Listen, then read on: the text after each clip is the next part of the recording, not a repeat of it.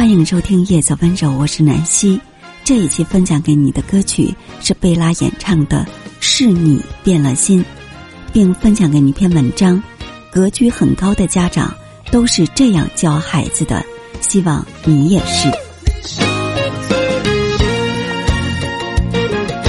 父母的教育方式能决定孩子未来的发展。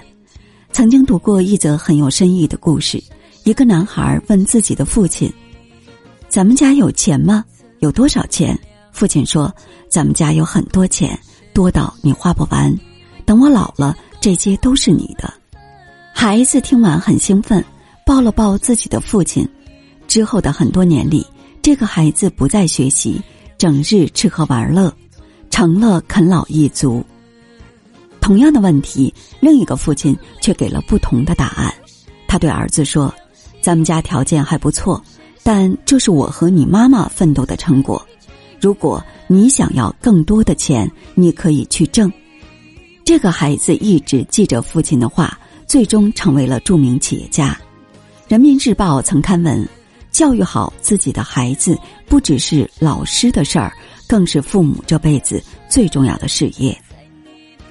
想教育好孩子的父母常见，可真正能教育好孩子的父母不常有。究其根本，是用错了方式，才让自己为孩子付出的心血不少。可教育成效一般，而那些能教好孩子的父母，大多格局很高，他们有长远的眼光、科学的方法论。说起来，无非是做到了这些事：一、好好说话，唤醒孩子内驱力。前段时间，当舞蹈老师的闺蜜说：“我发现有些父母。”是真的有能耐。想料之下才知道，他们舞蹈班招了一个学生，学舞蹈时格外认真，而且自己来报名，自己来上课。这个孩子如此优秀，离不开父母的教育。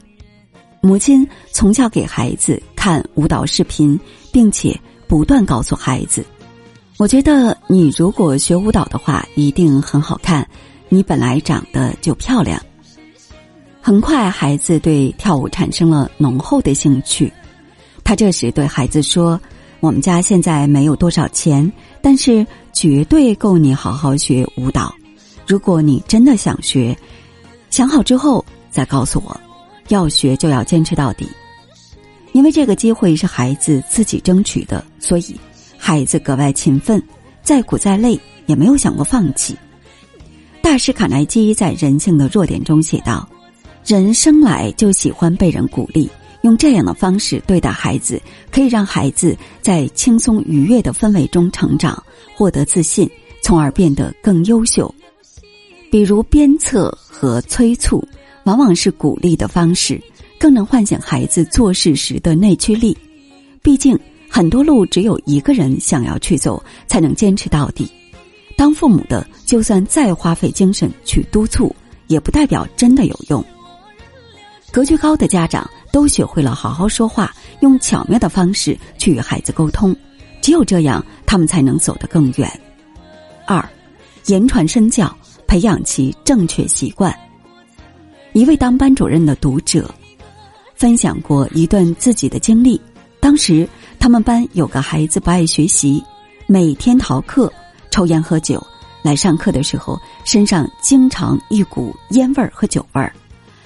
这让他很心痛，因为孩子还在上初中，处于大好时光。他不忍心孩子如此堕落下去，于是去做了一次家访。也是这次家访，他找到了孩子不听话的原因。刚进这位学生家里，苏月就闻到了一股浓烈的烟味儿。家里的烟灰缸里全是烟头，墙角还堆着几个酒瓶子。孩子的母亲告诉他，孩子他爸嗜酒，每天不回来。他太忙，所以没办法管孩子，甚至连房子都没有时间收拾。